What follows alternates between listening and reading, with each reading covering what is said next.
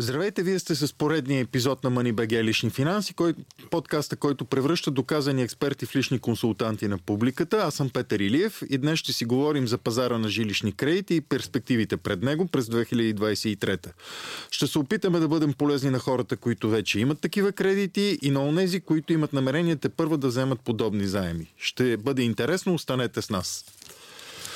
Експерти днес по темата са Емил Джахов, старши менеджер финансови услуги в Unicredit Bullbank. Разбрахме, че междувременно има пренареждане в... Коректна, коректна е позицията. Коректна ли е? Добре.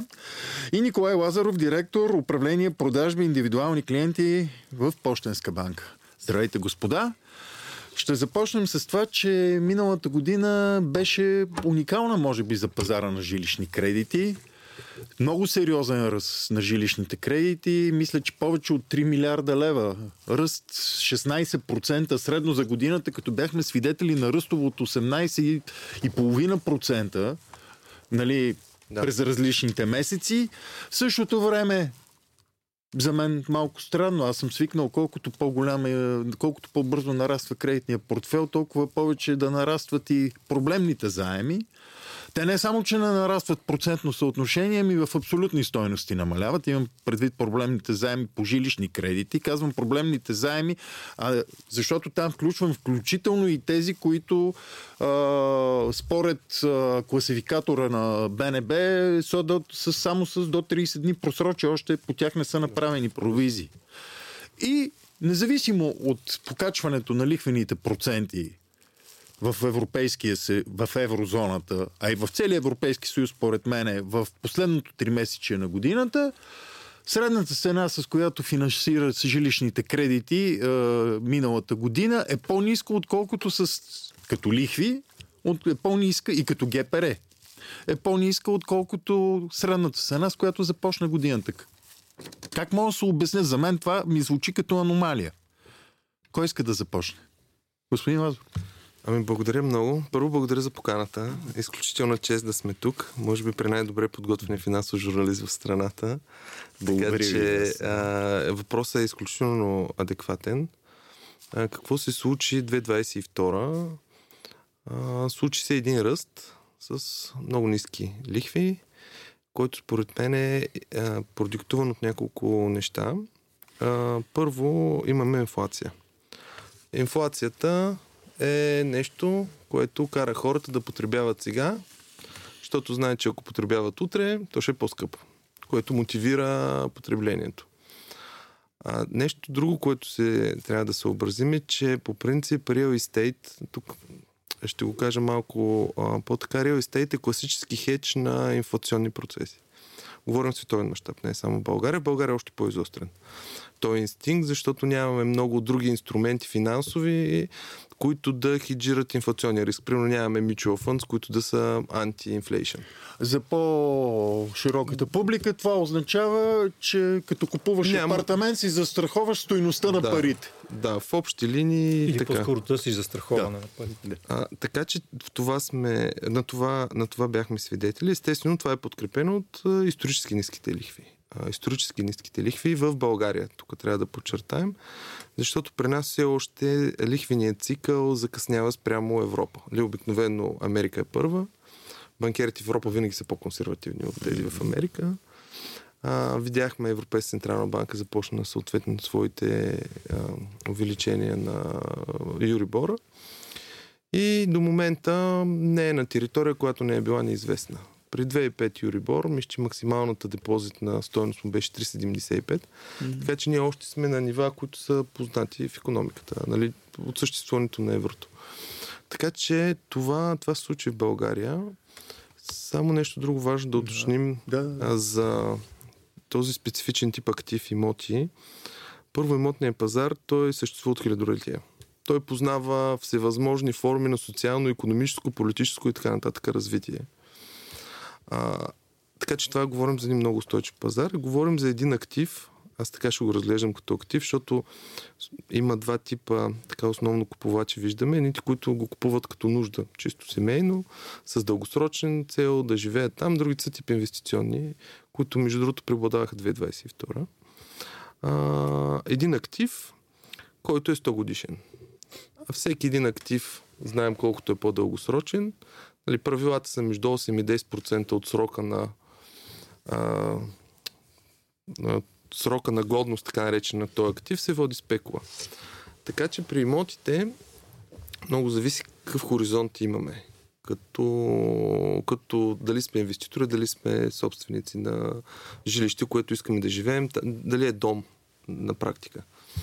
Така че за клиентите, които имат краткосрочен хоризонт, нали, спекулата, аз не казвам, защото това не е лоша дума, в цял свят. В България така се е наложила, но хората, които това търсят е... краткосрочен хоризонт, отживелица от, от социализма, но комунизма, но е много, да. много здрава отживелица. Да, но, да. така за... Устойчива. Устойчива. с Да, натоварена с негативизъм. Хората, които имат по-краткосрочен хоризонт, аз мисля, че за тях е най-ясно какво ще се случи. Защото ние, прогнозирайки 2023, трябва да сме сигурни какво ще се случи. Нали, има много неясноти, които няма да се случи, но има някои ясноти, които ще се случи. Ще се случи, че ще се дигнат още лихвите, а, говорим в еврозоната, това е, естествено ще дойде в България. Ще се случи така налеченото много интересно словосъчетание намаление на количествените облегчения, което на практика означава ДЦК. Ще почне да се имитира, да се изтегля паричната база, в смисъл ликвидността ще бъде не такава. Нали, в общи линии мандата на еврозоната е раз... доста разширен последните години. Да. Нали. А, така че това вече ще почне да се, така, да се поприбира малко, ако мога да използвам този термин, което по естествен начин ще увеличи стоеността на парите. Което по естествен начин ще вдигне лихвите по кредитите, по новите и по съществуващите, което по естествен начин пък ще рефлектира върху цените на имотите. Mm-hmm. Има едно изследване на Европейската централна банка от месец а, септември миналата mm-hmm. година. Емпирично изследване на колеги там, които са замерили, че средно за Европейския съюз при 1% увеличение на лихвата по кредитите в актуалната на текуща ситуация, това води до около 5% намаление на цените на имотите и 9% намаление на активността на населението. За думи няма да тегла с 9% кредити.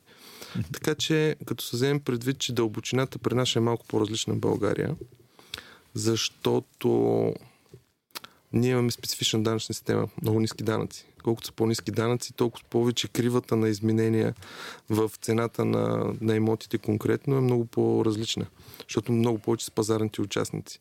Това означава, че амплитудата ще е по-голяма. Можем да заключим, че сме свидетели на успокояване на този пазар. И ръстови от 16% най-вероятно няма да видим. Като това го виждаме ние, примерно в Почтенска банка от последното 3 месече, броят на сделките е същият като миналото 3 месече. На годишна база е 20% ръста на броя на сделките, 45-50% ръста на новия обем на новия бизнес. Последното 3 месече имаме ръст в обема с 20%. Това е средния размер на кредит се увеличил толкова за миналата година. Това е средното увеличение на цените на имотите. А броят на кредити е същия. Януари месец тръгва по същия начин. Февруари още... Това означава, че вече се сключват сделки за по-големи... Това означава, че се изключвали по-малко сделки, защото при нас, е, при кредитите, при банките, ние вървим с около 3 до 2 години разлика. Защо? Защото основната част на новото строителство, активните пазари, основната част се купува на зелено сключва се предварителен договор и банката почва да финансира, примерно на груп строеж първоначално. Mm. И тогава ние отчитаме сделката. А, а фактически сделката се е случва много по-рано. Ние виждаме нещо в момента, което е на 6 месеца разстояние вече случило се. Това работим с банките с количествени показатели качествените а, показатели. Ако мога да допълня, това е да? е една от причините, реално погледно, да видим тия големи ръстове. Да. Защото аз погледнах за последното 3 месече на миналата година, на практика имаме рекорден брой сгради влезли в експлоатация, което обяснява да. това, което спомена и Николай за а, големия обем сделки, които са се реализирали. Но само да допълня още една от причините, която допринесе за големите обеми като, а, като обеми а, ипотечни кредити, е и самото повишаване на цените на движимите имоти. Като ръстът ти го споменава в, като статистика, 20% увеличение на клиентите, ама 40% увеличение на обемите, което говори само по себе си за, Между другото, за причината вече, за кредитите. с очудване видях предлагане на недвижими имоти в България, след като има устойчиво предлагане, значи има и а, търсени изделки 200 квадрата апартаменти за по милион евро. Ами статистически погледнато в Европейския съюз, България е една от трите или четирите страни с най-висок ръст за, тази, за миналата, за 2022 година, така че това до известна степен... 200 квадрата за, 100, за милион евро. Това вече са европейски цени в едни от най-скъпите градове. Но, ако погледнем да. махалото, големите ръстове обикновено, да ти продължа мисълта, големите ръстове обикновено са свързани или с а, успокояване на пазара, или може би с някакви спадове, но това е нещо, което трудно ще го предвидим. Аз ще кажа ще друго. Uh, една мисъл, аз не съм толкова богат да купувам жилища при, най- при най-низките лихви по кредитите.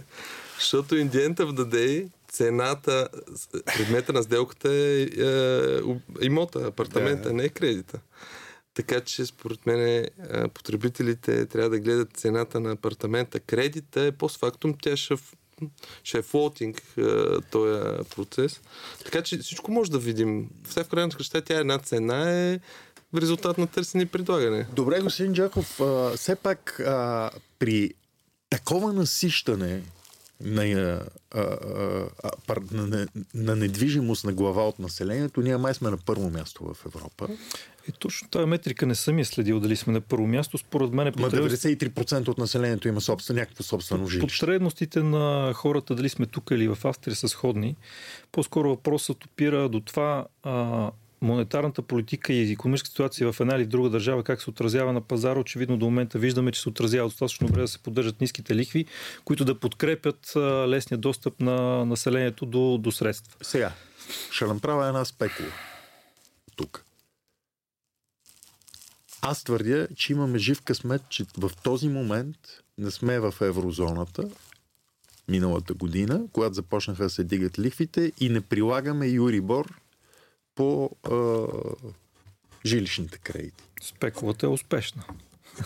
Защото е вярно, нали? Така е, да. До... Не е спекула, защото имаме Спекула е, портфели... е, защото това е уникален случай. Имаме портфели, които са на Юрибори вече. Те са много малко. Да, 5%. Те са много малко. Плюс е, че ние основно финансираме в лева.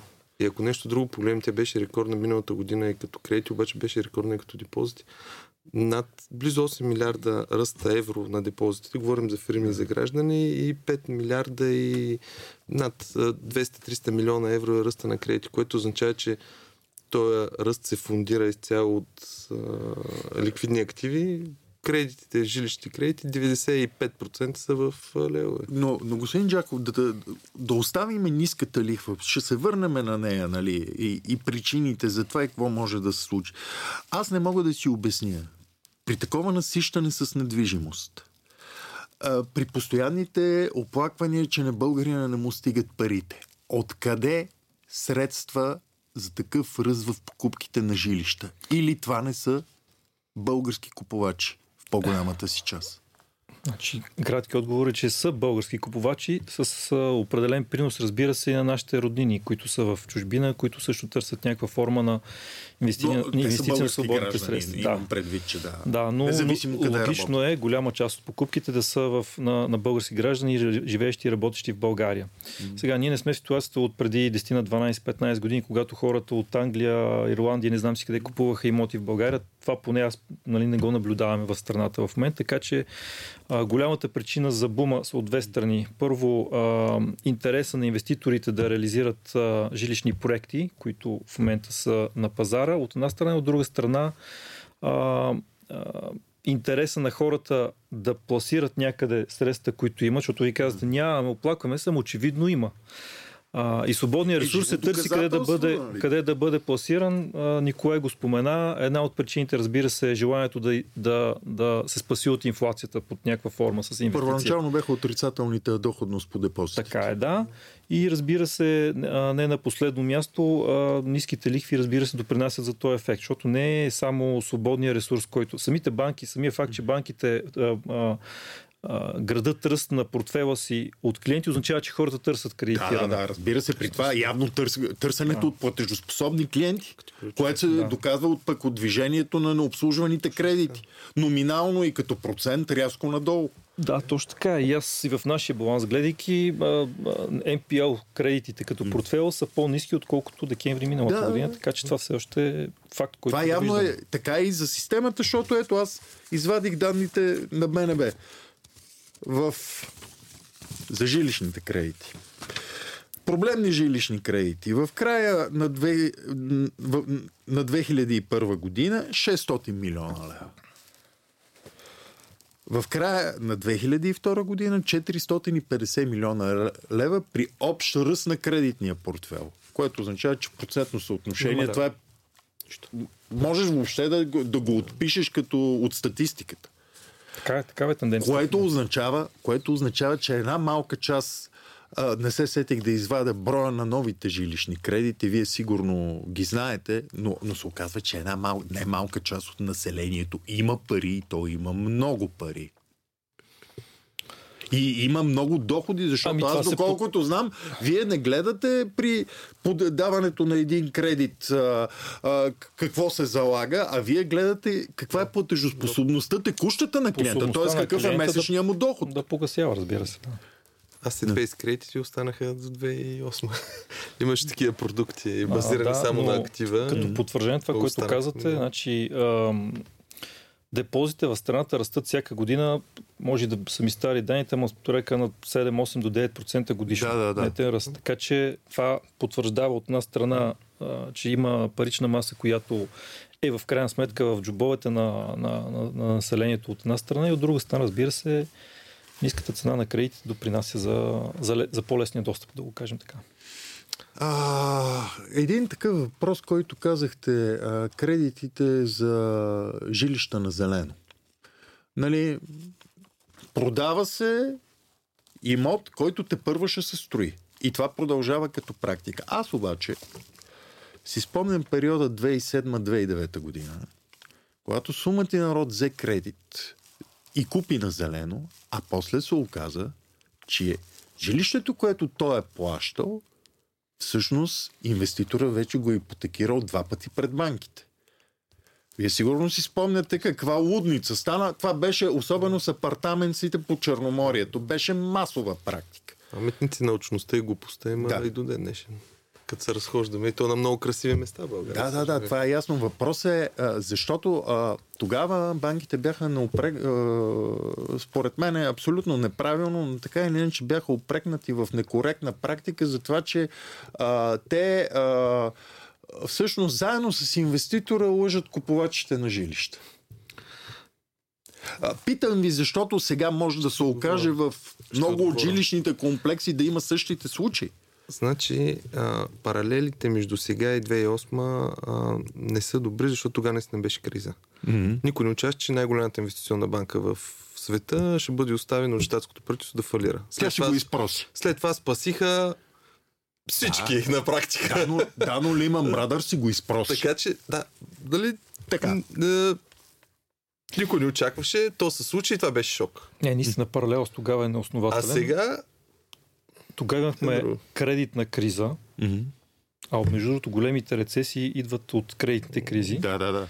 В момента, 10-12 години по-късно, айде да го кажем така, не те убива това, което очакваш, това, което не очакваш. Значи ние в момента, говоря за банките като цяло, са с нагласта, че трябва да имат ам, достатъчна адекватност в условията, за да не се повтори това, което е било от 2008 година. Така че същото, нали, същия паралел не можем да го правим, така че Тоест, да разбирам, че няма вече такива бизнес практики широко разпространени, кредитираш инвеститора, който ти залага имота, а в същото време той лъже купувачите, че апартаментите... два парцела за следващите... Да, да, да, да, да, да. То това е. Е. Не можем да твърдим, че тотално ги няма. Не, не, не, въпросът е да са, минимизи... да са много малко. Ами, то, верно, че... Малко са, защото те няколко неща от тогава до сега се случиха. Цялата надзорна екосистема, тя е много различна в Европа mm-hmm. от 2008. Това е много страна. Много, много повече завишиха надзори, стандартите и изискванията към банките. Сега то се чуват, нали, сега за слушателите всякакви такива сложни термини. Като един регулатор ти каже, че е така обезпокоен и внася буфери, това означава, че ускъпява кредита. Това, това, това, това го знаем и а, това се допълнително ще има още едно увеличение, което си... е предвидено в България. А за това си интерес очаквам да видя, да, да видя как, как ще реагират банките и каква ще бъде цената на кредите, като влезат в а, реално действие увеличение антицикличен буфер. Ами, то е ясно какво ще бъде. Това директно ще се прехвърли. Това е увеличение на стоеността на, на кредита. Аз обаче, ако искате да, да ви върна да. зелените кредити, защото тя темата е интересна за кредити на, на зелено. На зелено да. А, истината е, че в момента банките, предполагам, че нали, практиката е сходна във всички банки, гледат много по-внимателно над големите проекти. Тоест, финансирайки един голям проект, го оценяват по, да кажем, много по-внимателен начин. А, и понеже споменахте, че ние финансираме клиенти, които ще покупуват на зелено, да, така е, но с всичките а, ограничения и, и, и внимателен поглед на самите проекти. Тоест, ние финансираме, клиенти купуват на зелено, но от сгради, проекти, които или сме финансирали, или сме достатъчно убедени, че а, наш, нашата да, с конкурентна банка е оценила достатъчно добре. Тоест, не се хвърляме да, да кредитираме всяка сграда, която нали, е в строеж. Това си, Между другото, един такъв въпрос. Преди имаше такава практика, аз никога не съм купувал на зелено. Аз, ако няма АК-16, не купувам, нали? А, преди имаше една такава практика, това го знам, а, че когато някой отиде в, при инвеститор, който прави, за особено затворените комплекси, каже аз тук искам да купя, ще взема кредит, инвеститора му казва ти ще вземеш кредит, ама отеди коя си банка, защото тя ме ме финансира. Има ли го това като практика? Дори да го има като добро пожелание, на практика по никакъв начин не може да бъде ограничен клиента. Първо, защото банка едно може да не успее да финансира въпросния клиент първо. И второ, по никакъв начин, значи какъв е интерес на, на продавача? Да продаде? Да продаде? Да. И ако банка едно не може да кредитира клиента, може ли да го ограничи? Не може, разбира се. Това е пожелателно, а, дори някой да го прилага пожелателно условие, но никой не може да бъде ограничен от такова нещо. Абсолютно. Има достатъчно конкуренция в банките в България все още. Да, има една такава нагласа през годините, нали, банките, това, банките, това, но истината е, че е по-конкурентен пазар от банковия. Нали, здраве му кажи в България. И един от най-регулираните. Шериф 12. Да, един от най-регулираните. Договори за кредит. Ами, вижте сега, трябва, значи, когато Категорично. работиш, когато да. работиш с а, спестяванията на хората... Да, да, особено като си пред България нивото на а, финансова грамотност. Нали, е Съвета на финансова грамотност. На Запад хората една голяма част от а, на спечеленото си с много труд богатство го инвестират на рискови пазари, като фондовия пазар. Българина не почти не познават друга форма на спестяване от Абсолютно. депозита. За добро или за лошо? И от апартамент или къща. Това, това също е форма на спестяване. Да, да, да говоря, българина не обича рискови инвестиции. Категорично. Сега, а, ако мога да ви продължа мисълта, това е така исторически, просто защото сме, не знам колко, 50-60 години назад в развитието си, или дори да сме скъсили тази разлика с Западна Европа или Западния свят, вървим в тази посока. И със сигурност пенетрацията или по-скоро достъпа на клиенти до инвестиционни продукти е по-голямо, отколкото е бил преди 10, 15 или 20 години, така че еволюираме, да го кажем така. То еволюира, ама си мисля дали докато еволюираме, регулаторите няма да пуснат революцията в другата посока, защото не знам дали знаете, а, нали, вашите колеги за страхователите а, много промотираха през миналата година пазара на застраховките живот с инвестиционен елемент. Да. То не е ми, това така, е продукт на а, нали, знае, а не знам дали знаете, Европейската комисия готви регулация за изхвърляне на инвестиционния елемент от застраховките живот. За забрана. Да. Има такъв момент. Та Европейската комисия, доколкото там почва да готви продукти за хеджиране на кредит на финансовия риск на физически лица. да, заради да, ръста. Да. Това е много ясен продукт в корпорейт го има. Нали, лихвата ти не може да надвишава 4%. Да, така, а, цената, означава... а цената за този хедж къде ще отида, ако не е тайна? А в смисъл? То хедж има цена. Плаща си от клиента. Нали така? Да. Таксата и комисия. Тоест, се отразява се в ГПР. допълнително. Да. Да, да, да. от- Отразява се в ГПР. В един момент Европейската комисия, докато се грижи за клиентите, да не би да им ускъпи услугата. Ами, това по-скоро е грижа от тази гледна точка, че може да си сигурен, че вноската ти няма да порасне повече от 800 евро. Така да е. Сега, пазара дали ще стигне 800 евро, малко или много, аз не знам как. Дори ние не може да предположим. Нали? Не, това- това е... Това сега ще си го говорим, като започнем, като откриеме темата с очакванията ви за 2022. Господин Джахов. 23-та. А, имате. 23-та, да. 23-та. Ами, сега, на мак... ако питаме макроекономистите, очакванията са да се повишават лихвените проценти, включително отразени в а, цена на ресурси, в крайна сметка в, в цената на кредита, Да. от порядъка на половин до 1%. Но това са тен, тенденция, която все още не я, не я виждаме. Тоест, очакванията ни бяха да се покачат лихвите доста по-бързо, отколкото се случва реално.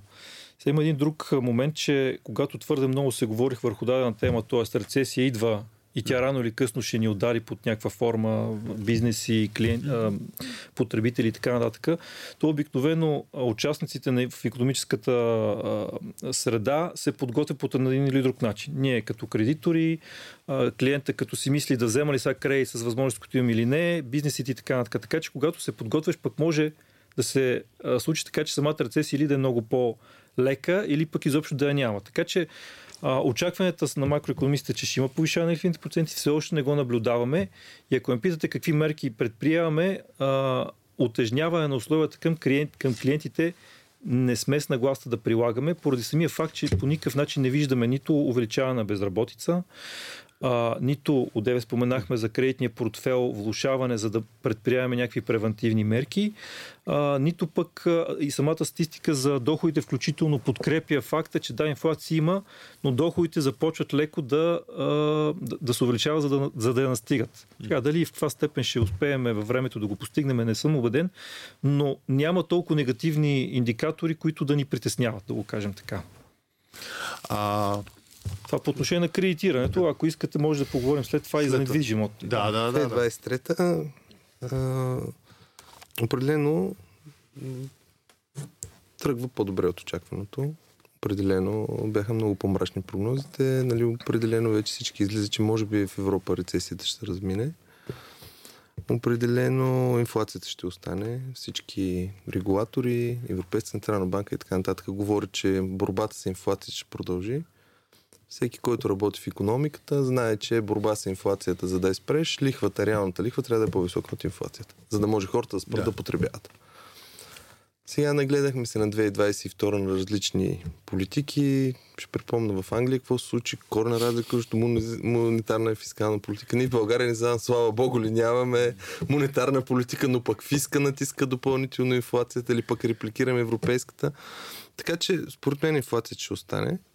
Както няма монетарна политика, нали знаете какво ще стане, ако БНБ в един момент вземе решение да увеличи минималните задължителни резерви О, от да, да, 10 на 12%? Това е, това е все едно да убиеш комар с базука, нали? Точно това така. е супер мощен Така че инструмент. който говори, че нямаме инструменти на Да, да. монетарната Не, имам политика, предвид- не е съвсем наясно за какво става да, дума. Не, да не забравяме се пак, че България е с доста по-консервативни показатели в сравнение с Западна Европа. О, да, да. О, А, да. трябва, трябва също да съобразим и нещо, че ние говорим за бум, страхотно кредитиране и така нататък, а все пак дела на жилищните кредити към БВП, който е един такъв измерител, в България е най-нисък от а, всички държави, които са присъединят или се присъединяват в еврозоната.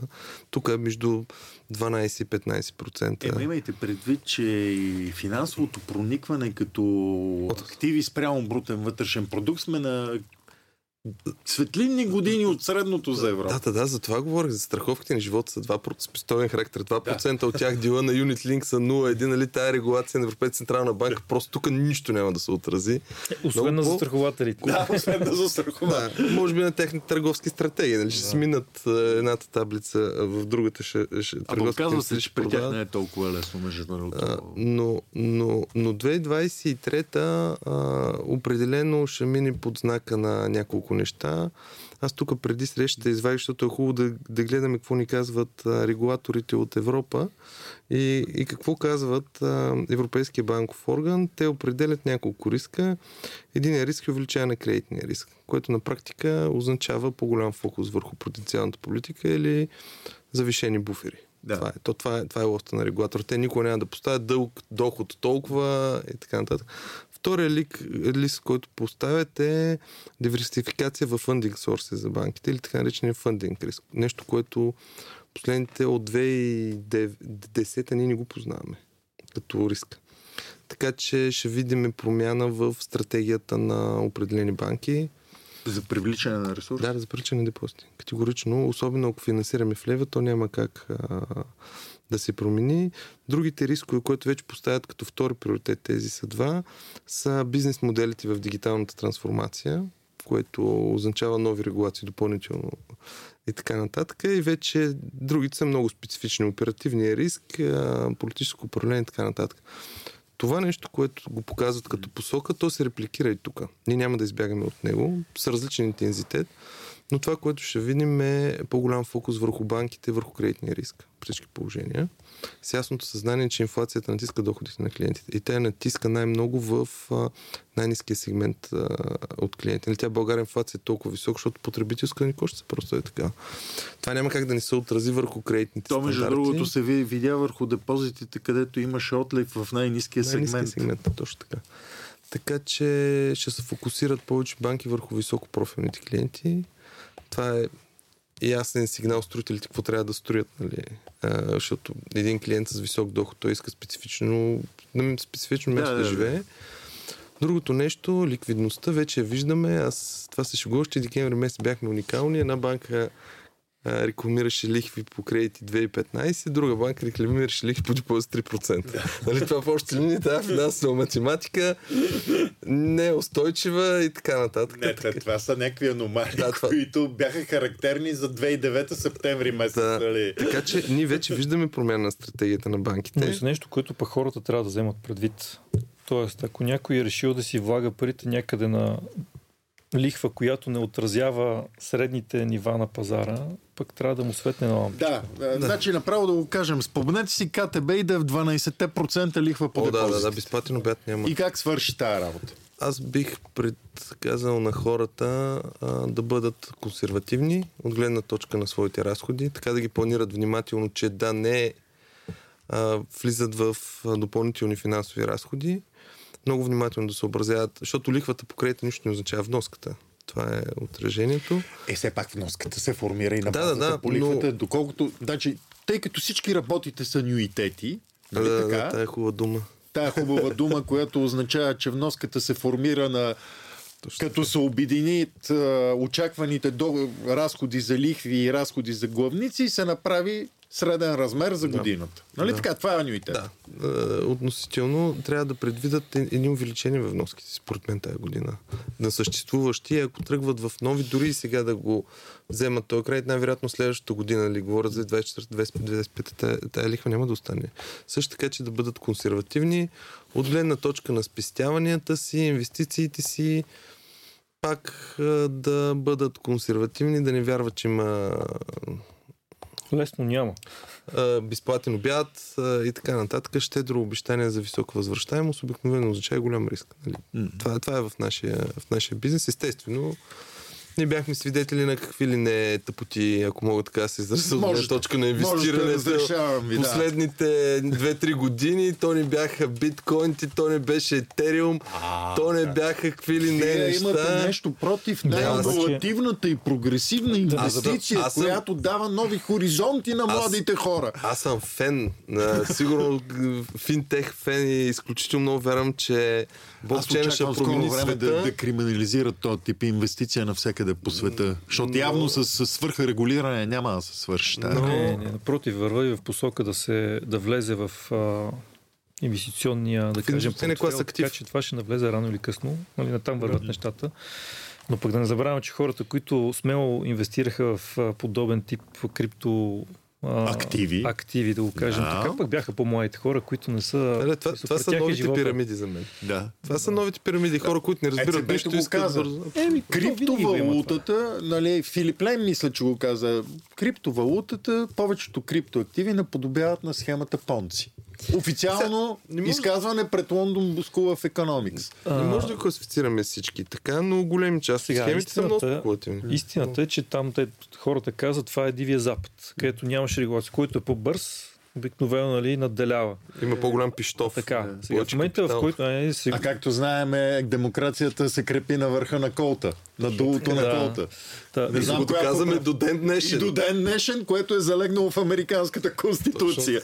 да.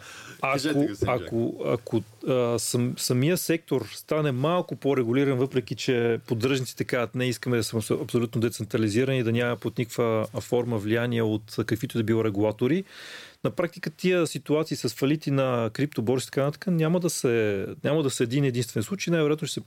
Тоест трябва ня... под някаква форма да има регулация, за да се чувстват хората спокойни, когато влагат парите си в дадена сфера. Така че там ще върват нещата. Въпреки, че идеалистично изглежда страхотно да не зависи от никой, да не се отчитам никой да... Да, да, ама тогава, ако обичаш работи със собствените си пари, а не привличай парите Точно на други. Но тогава пък трябва да съм с ясно знание, че, като понеже заговори Николай за рискове, тогава пък трябва да съм с ясно съзнание, че риска от това човека, през който им минават парите, нали, криптоборсите, може да се получи ситуацията от преди 2-3 месеца, когато видяхме. Не, не. Значи регулацията Мика, която още не е прията от Европейския парламент, но рано или късно ще е прия, много ясно дава рамката Абсолютно. на цялото това нещо. Въпросът е, че когато една, един бизнес влиза в регулации, това е свързано с разходи. Категорично. И тогава цената на услугата става друга. И тогава не можем да казваме, ние вижте колко сме красиви, добри и безплатни и всеки okay. може. И, нали, okay. Няма да ви събираме такси за управление, такси за това, такси за това. Ще им събират от всичко. Така е, има, понеже споменахте за безплатно и за такси, приказката да знаем. Ако нещо е безплатно, то обикновено продукта не е това, което mm. ползваш, а ти си продукт. Нали? Така че и това трябва да се върнем на жилищните кредити и да. очакванията за пазара. Хората всъщност, а, вие правилно казахте, не е важно каква ще е лихвата, важното е каква ще е месечната вноска. Обаче хората ги интересува лихвата. Какви са очакванията? От сегашните средно 2,6. 2,86 ГПР. Защото трябва да включиме такси, комисионни. Да, Вероятно ще има повишаване на цената на застраховките която се неизменна част от жилищния кредит и така нататък. Какво мога да очакваме? Айде не в края на, на, на тази година, в средата някъде. Сега, моето мнение е, че има а, лека тенденция на увеличаване на лихвите проценти, но тя е продиктувана не толкова от основния компонент, който е ликвидността или достъпа mm. на ресурс от банките, които пък да го раздадат на клиентите, а по-скоро съпътстващи а, параметри, като единият, разбира се, очаквано евентуално, но все още не се материализира цената на риска. Mm-hmm. NPL-ите не го виждаме, т.е. Не, все още не се вижда това като. NPL-ите, само да обясня за по-широката публика NPL-ите, това са на обслужваните кредити. Когато, кредити, така, да. когато размера им се повиши, се увеличават разходите на банките, банките за покриване по... на тези. Да, заделят по-големи обесценки а... за покриване на точно, тази загуба, да. което па се отразява върху цената на другите кредити. Да, така е, точно така. Това е един компонент. Другия, разбира се, а, нали, в цената на, на ресурса се формират цената на капитала, която банката има при промяна на условия, особено споменахте влизане в еврозоната, така нататък, компоненти ще се променят. Но това е да ви кажа кога и как и сколко ще спекулирам и най-вероятно ще подведа. Тенденцията в момента е доста по-слабо изразена за покачване, отколкото бяха очакванията. И това го виждаме ре, реално. Значи, ако ме питате сколко, очакванията бяха за половин до 1%, много сме далеч от там и дори да има най-вероятно, поне по мое лично мнение, повече от половин процент. Аз сега обаче тук ще се опитам да споря с вас. И ще ви кажа, моето лично мнение е, че това очакване не се сбъдва поради високата ликвидност на българския банков пазар. Продължаващия наплив увеличение на депозитната маса. В момента, в който се появи макар и малък намек за проблем с ликвидността и се вдигнат лихвите по депозитите, 3% при... А, това моментално ще рефлектира с едномесечна с едномесечен лак върху лихвите на всички ипотечни кредити, защото базовите им лихви на повечето банки, нали е така, са вързани с е, да. лихвите на привлечения ресурс по депозитите. Така е, да. И а, иначе, ако този изключително специфичен за България механизъм го нямаше, лихвите по кредитите отдавна щяха да са изкочили отгоре. Аз мога- Вижте какво става с лихвите на междубанковия пазар. Значи, Е, Лихвите по детски. март лихвите по детскатата, но аз гледам междубанковия пазар, който го нямаше. Който го нямаше. В момента се очаква, Леонията в момента вече, миналия месец се движеше 1,80 и 1,82, вече е 2,34. И се очаква на тая база ОЛП за март да е над 2%. О- Основният ресурс, който ползват банките е привлечения ресурс от клиенти. Той н- неминуемо ще започне да, като цена ще започне да расте, т.е. банките ще предлагат а, по-висока цена за привлечения ресурс, но този ефект ще е много по-бавен, отколкото директният ефект от това, че Европейската централна банка или БНБ увеличават лихвени проценти, включително и на междубанковия пазар.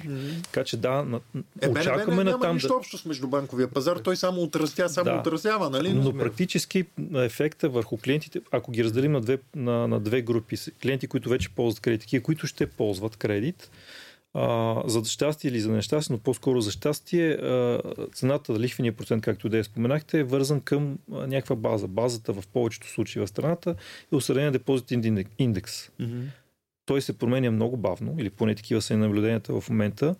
И дори да тръгне да расте, знаете, че в повечето банки предлагат буфери, които а, до определен размер на практика пазят клиента от промяна в а, вноската на кредит. Ако е, ръста е под 2 на привлечен на базовата лихва е под 25%, не се 25-20 отразява. точки. Моля? 20-25-20 точки. Една А, четвърт. Да. Да. Не се отразява в цялостната цена. Да, така че и това включително ще отложи ефекта върху клиентите по отношение на месечната им вноска. Аз, какво бих казал, ние вече сме свидетели, между другото, на увеличение на лихвите по новия бизнес. Защото ние в БНБ виждаме сделки, които са сключвани преди 3 месеца. Мгм. Офертите, които сега се дават, ако ме питате ме, вече с 15-20 базисни точки отгоре, което отразява минималното завишаване на кредитния риск. Защото все още ликвидно увеличение на цената на ресурса, който ползват банките в лево. Базовата лихва не може да я дигнеш за старите кредити. така. Да. Така че ние а, ще сме свидетели на този процес. Исторически е доказано, че първо се дига гапарато, лихвата по-късно, нали? по-ниска лихва се дава, защото клиентите гледат лихвата, така че сме свидетели следващите няколко месеца на ниски лихви, високо гапара. Вие казахте как ще се случи. Нали, ясно е какво влиза в гапара. Всяка банка ще използва своята номенклатура, нали, ценова, за да го, го характеризира. Така че ще сме свидетели на увеличение на лихвите по новия бизнес по съществуващите кредити зависи много от това, което Емил каза, от стоеността на ресурса към момента. Виждаме обаче, че държавата се финансира с 10 годишен yield и това беше така много добре афиширано на около 4,85, нали, тия неща. Ние финансираме банките, жилищни кредити на по, нали, това е също Да, да, едното да, е риска на държавата, другото е риска на едно физическо лице. На 2,5-3. Това не е ли абсурд? Което, да, това е, това е аномалия и аз за това казвам, че в един момент тя ще бъде... Пазара не търпи неравновесни положения. Да, Нали, това или някакво ще се изравни, или напротив Това- ще се мине в това ще се изравнява, затова каза хората да бъдат консервативни, защото безплатен обяд няма. Особено в финансите. Там няма емоция, хубаво, лошо, няма квалификациите, с такива, каквито са. Особено на хората, които не им е това бизнеса и, и, и гледат семейния бюджет месец за месец, нямат хоризонт една година, 6 месеца. Това е изключително важно да бъдат консервативни и колкото се може да направят буфери, защото това, което ние казваме на нашите клиенти, е, аз лично съветвам а, клиенти, е следното. Не дай да гледаш толкова стоеността на кредита, стоеността на имота, щом си го харесал, нали, явно е твоето. Гледай колко си конвертирам на пазара на труда. Утре твоят труд дали ще бъде адекватен, адекватно платен, за да можеш да посрещнеш евентуални промени в место работа. Знаете ли, много голяма част от българите не могат, Не могат да преценят колко да са конвертируеми. Някои повечето от младите хора страдат от чувството Да. за безсмъртие. Така е. е да, да, ясно, ясно. А, виждаме, а, сега няма да квалифицирам кои брандове, кои браншове, но виждаме там всичко over. Да. Over uh, expectation, overpaid, over и така нататък, които вече почнаха да влизат в реалността. Да няма да има сливи, сливи, няма да има банани и така нататък, защото парите почват да струват пари. Не са без пари. Хората имат естествена склонност да, да помнят това, което е или в момента го усеща, т.е. аз в момента работя и изкарам толкова и очаквам след година, две, три да ми се увеличава, да не говорим, поне го спомена за браншовете. Но това е очакване. Истината обаче, когато взимаш ипотечен кредит, ти си с хоризонт 20-30 години напред, в които всичко може да се случи. Включително и да не си толкова конвертируем по една или друга причина, защото една, нали, за това до такъв период много неща се случват. И хората, ако могат да допълнят, трябва да са с една идея на гласа, че повече от, не знам, там 30-40% приемлив а, а, разход, който правят за кредита, не трябва да предприемат. И 30-40% да от месечния си доход. Това ли имате? Семейен, да го кажем. И евентуално да мислят за някакъв буфер, който да си подсигурят за непредвидени обстоятелства. Какъв може да е този буфер? Мисля, че накрая имаше до, темата за препоръките, да, да. Да, да. За препоръките към хората, да. А, две неща, много простички. Едното е, че като взимаш кредит, обикновено хората казват, бе, колкото малък срок мога да, да, да изплащам кредит, толкова по-добре ще плата малко, по-малко лихви, нали така? Но при равни други условия, ако... Те само, че не знаят, че при ануитетните вноски банките си събират първо лихвите. Така е, но нагласата е такава. Ако да, плащаш кредита за 20 години или за 30 години, ще платиш много по-голяма лихва за дългосрочни кредит. Но при равни други условия, ако комбинираш а, а, погасителна вноска с пестовен план и си пред избора, говорят на тебе като потенциален клиент, и си пред избора да го взема ли за 20 години, ако мога да си го позволя, разбира се, да го изплащам 20 години, или да го разсроча за по-дълъг период, примерно за 30 години. И разликата в вноската в един случай ще ми е, значи, примера, тук съм си извадил един за 150 хиляди лева, да. горе-долу колкото, средния, колкото, числа, колкото е средния размер на кредит. Разликата в вноската, ако я комбинирам с пестовен план, който консервативно носи 5-6-7%. План, какво е Няма да влизам в детайли. Не толкова... значи, краткият ми аргумент е, когато човек иска да взима кредит, трябва да се консултира с банков консултант и ще влязат в много повече подробности. Но самия факт, че комбинирам вноска с пестовен план, от нас, страна ми се дава възможност за буфер, средства, които си мои си, и, и при непредвидени обстоятелства ще ми помогнат защото тия средства ти се трупат в по твоя сметка от една страна. И от друга страна дава пък а, изключително интересен ефект, който е, че вместо с 20 години ти ще можеш да си погасиш кредита да кажем, година, две, три по-рано, ако тия средства не, не, не преустановяваш нали, внасянето им. Тоест, при равни други условия, с най съща погасителна оска, като се абстрахираме, че нещата могат да се променят, могат да се повисят лихви, да попаднат лихви и така нататък, защото 30 години са дълъг период, на практика ти имаш гаранция, че имаш някой лев на страни и може да си погасиш кредита дори по-рано, в зависимост от това как си изравняват кредитите на погасяване и на трупване на средства. Един начин. Втори начин, разбира се, хората а, стартират с 20-25 годишна възраст, може би са не семейни, но рано или късно идва и момент, какво беше. И добре да живея, идва и този момент. А, тогава пък трябва да мисля задължително за страховка, която да ни покрива всякакви рискове. Обикновено Бягаме от разходи. Взима, младия човек взима жилище, когато са, са ожени или се появи. Тоест не е нужно да се ожени трябва като да мисля, граждански брак, като заживеят заедно в семейство. Трябва да мисля и за непредвидени обстоятелства и не трябва а, стотинката цепна две да каже това не ми трябва, това не ми трябва, трябва включително за страховка. Не, не, не, трябва да съм с такава нагласа, защото всичко се случва. Това са ми кратките препоръки. А, Добре. Моите препоръки са да бъдат консервативни. Това какво означава? 20 години са 240 месеца. 240 месеца човек не може да се стиска, да не ходи на ресторант, да не ходи на кино, да, да, да живее в 21 век. Да. Така че ако мислите, че ето аз сега ще се стисна за 6 месеца, да, окей, ама няма да може да си го позволите за 24 месеца. Така че моят съвет е клиентите да не се надценяват. Внимателно се преценят самоучастието по, по сделката, колко пари те имат, колко пари да отидат до банката да им направят така наречено предварително одобрение по доходи. Банката да му каже, ние може да ти отпуснем до толкова на база твоя доход, да го намалят за 20%. Mm-hmm. Това е моят съвет, защото 20% вероятност да се случи а, нещо непредвидено в паричния поток е даже консервативна. И тогава да почнат да търсят имот. Ако не им стигат силите, като месечни доходи, като самоучастие, по-скоро да се въздържат, предвид това, което идва като увеличение на, на лихви, или пък да намерят нещо, което им отговаря на финансовата възможност в момента.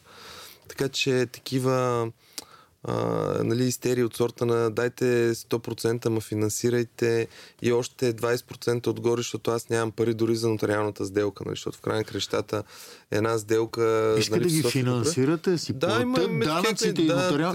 което на, Такъв на един, въобще не става за на кредит. един, аз това казвам, да, То да трябва бъдат, да го изгоните да просто. бъдат ясно, а, наясно с това, че едно купуване на жилище, кредита им е, месечната вноска ще им е допълнителен от текущия разход, но ще имат и за обзавеждане и така нататък и така нататък. Не забравяме, аз пак го казвам, България ние има най-низките данъци на движимите имоти. Най-най, ни от супер ниски. Което рано или късно ще приключи. Защото ще бъде поставен въпроса за финансирането на общините. Аз изпомням Влади Горанов, последната му година като министър, когато при обсъждането на бюджета, той каза и съветвам всички общини да си преразгледат и да си преосмислят данъчната политика, вместо да искат да продължават да искат от бюджета финансиране за какво ли не. И най-накрая това ще се случи. Ами, нали, той е достатъчно да погледне човек едно сравнение на данъците във всички страни в Европейски съюз за първо, второ, пето и енто жилище, да му стане ясно какво предстои. Нали, защото това, че се е сбъднало там, най-вероятно означава, че ще се сбъдне и тук, защото ние малко или много вървим към кохезия. Нали? Всички конвергенция, кохезия, тия хубави думички, които на практика означават приближаване към този стандарт на живот, няма как да искаш да ти е хубаво и да не даваш пари. Няма как да искаш да има тротуари, да е чисто и така нататък и да не даваш пари. Нали? Или, или искаме да живеем в полу такъв трети свят Европейски съюз, или наистина отиваме към Европейски съюз, където е скъпо. Скъпо е, но това пък означава гражданите да изискват качество. Нали? Но в момента аз не мисля, че имам човек в България, който да каже, че данъците му са високи на жилища. Докато в Англия това е първата дума. Скандинавия, дори тук южните ни съседи имаха така добър опит преди 10 на години. При тяхната криза данъците върху недвижимите имоти бяха едно Българин още не които- знае, че жилището преди, е преди всичко отговорност Точно така. и е символ за богатство и не можеш да претендираш, че си беден и не можеш да си плащаш сметките за така. ток, като имаш жилище, Точно дори и да е 25 квадрата, Точно но това те предстои да го. Предстои, предстои да го научим, така че моят съвет специално за идващите 2-3 години да бъдат консервативни и естествено, ако имат нужда от жилище, да го купят, нали, да не се влияе, че цената ще се увеличи и намали, защото най-вероятно мога да им кажа почти с голяма сигурност, че след 15 години цената ще се увеличила. Да. Вижда, след две години нали, не може, но хоризонт 15 години е ясно, чисто исторически, че той има себестойност него, така и така върват инфлационни процеси, няма как да е, да е по-ефтино. Няма лош момент Въпросът за е, покупка на собствен Ако е с собствени пари, да правят. Ако е с пари на кредитор, вече е голяма червена лампа. Аз мога ли да си позволя, защото във всички учебници по лично банкиране пише, че клиентът трябва да има стандарт за живот, да си, да си позволи кредит, а не с кредита да си дига стандарта. Така че тази грешка е вкарала в доста проблеми клиенти и банки. И И сега е момента да бъдат накрая а, аз искам а, да добавя също една препоръка. Вие ще кажете доколко реално е това. Всички кредитополучатели за жилищни имоти си мислят, че имота им е застрахован, защото под, подписват една застрахователна полица и малко хора си дават сметка, че тази застрахователна полица всъщност е в, е, е в полза на банката. Тоест, с косимотата и се случи нещо, застрахователя плаща на банката. Така, е, да. С продължаването, дългото обслужване на жилищния кредит, той средно е, колко е средната му продължителност? 20-25 години. 20 години по данни на На БНБ. 10-та При нас е година човекът но там е някъде, да. въобще спира да се пита а, абе, стоеността на тази застраховка колко е Точно. и ако ми отиде имота, аз какво ще правя?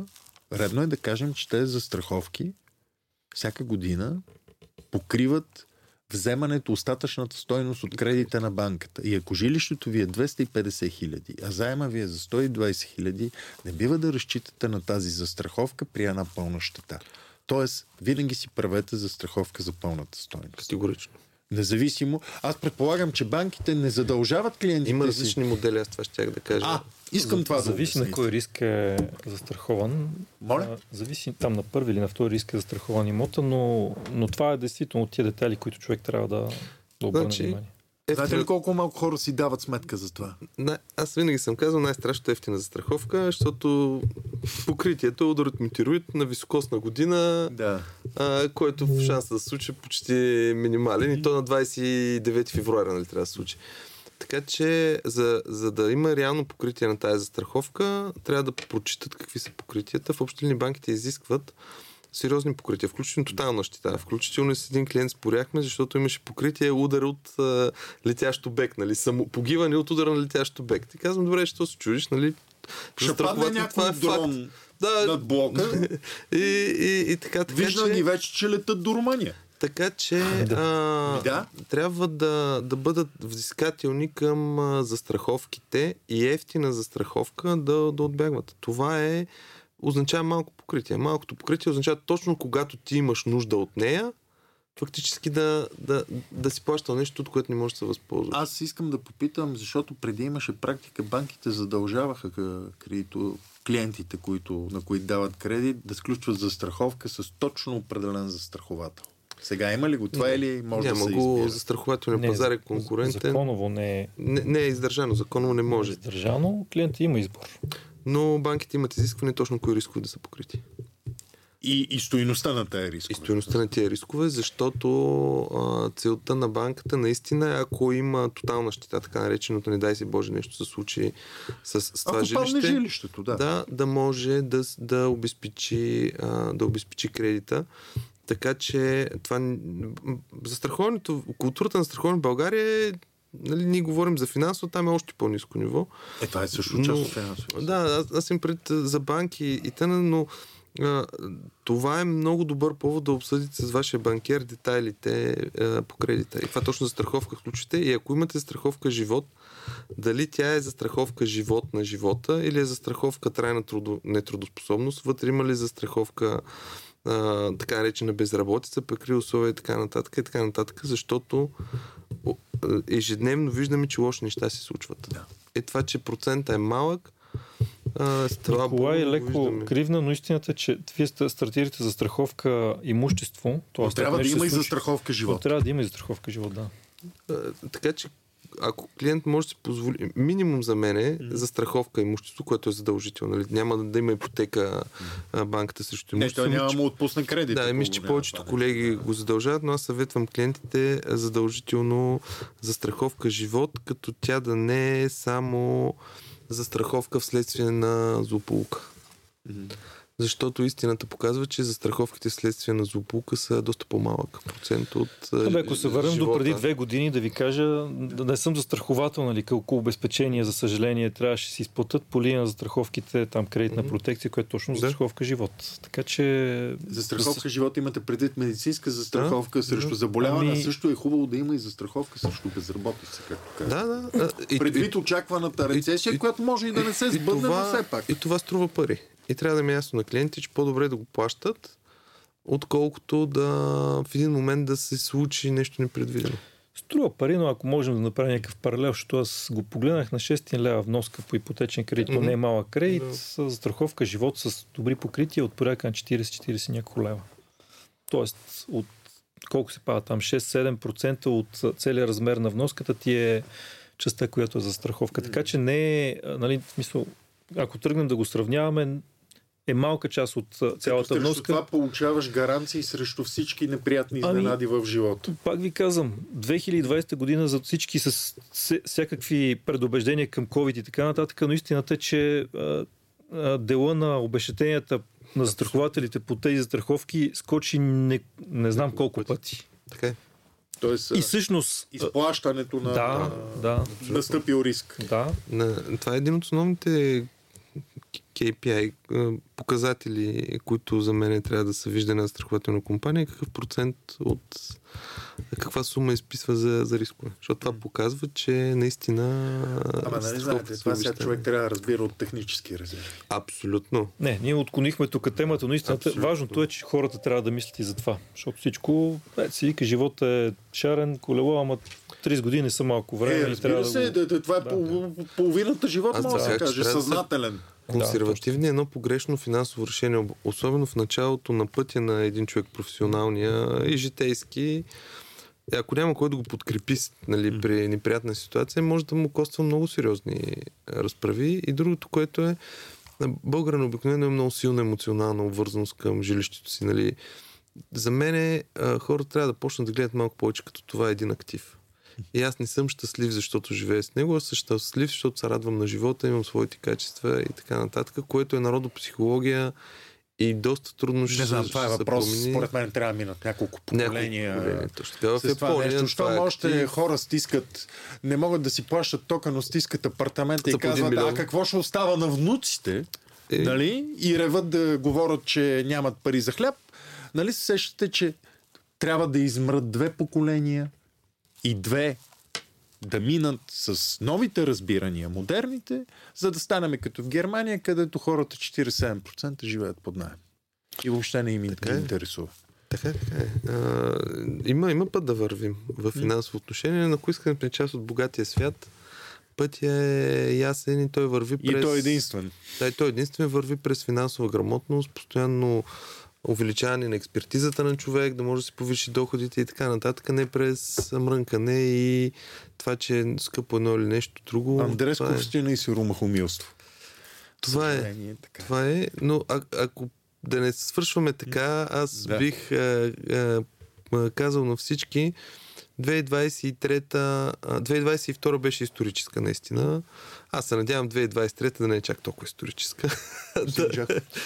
Ама аз ако мога да, да, да Може. също на позитивна нотка, а, условията на кредитиране в България са доста по-добри от голяма част от страните в Европейския съюз. Германия. Няма да коментирам даже държави около нас, Румъния, Сърбия и така нататък, защото цената на, на, на която хората си взимат а, кредит, за да си платят имота, е няколко пъти по-различна. Така че наистина сме в достатъчно добра макроекономическа среда. Вече с идването на еврото и така нататък ще видим как ще се променят нещата, но, но сме добре. Аз мисля, че към положително ще се променят, да. защото скоро споряхме с експерти и колеги. Един въпрос задам, който никой не ми отговаря. Ако държавата, нашата държава е в еврозоната с този дълг към БВП, който има, каква би била цената на ДЦК 10 годишни от? Може да видим справка Гърция. С 2%, с 2 пункта по-малко. At least. Да, at least. At least. Но това не значи, че а, трябва да си го позволяваме, защото аз веднага пък ще ви задам този въпрос. Според вас, колко бързо дълга ще нарасне двойно при тези условия? Това зависи от много, много фактори. А, Както тук, до сега се е удължава. Тук, тук, да тук, тук, тук влизаме в графата, ама как ще използват ефективно или неефективно точно тези така, средства. Така, че да. Точка, да. А, по това можем да направим един отделен подкаст. Да. А, за този се надявам, че бяхме полезни на нашите слушатели. Благодаря ви за коментарите и а, да се надяваме, че наистина тази година ще бъде без изненади. И аз благодаря. Благодаря много. 规模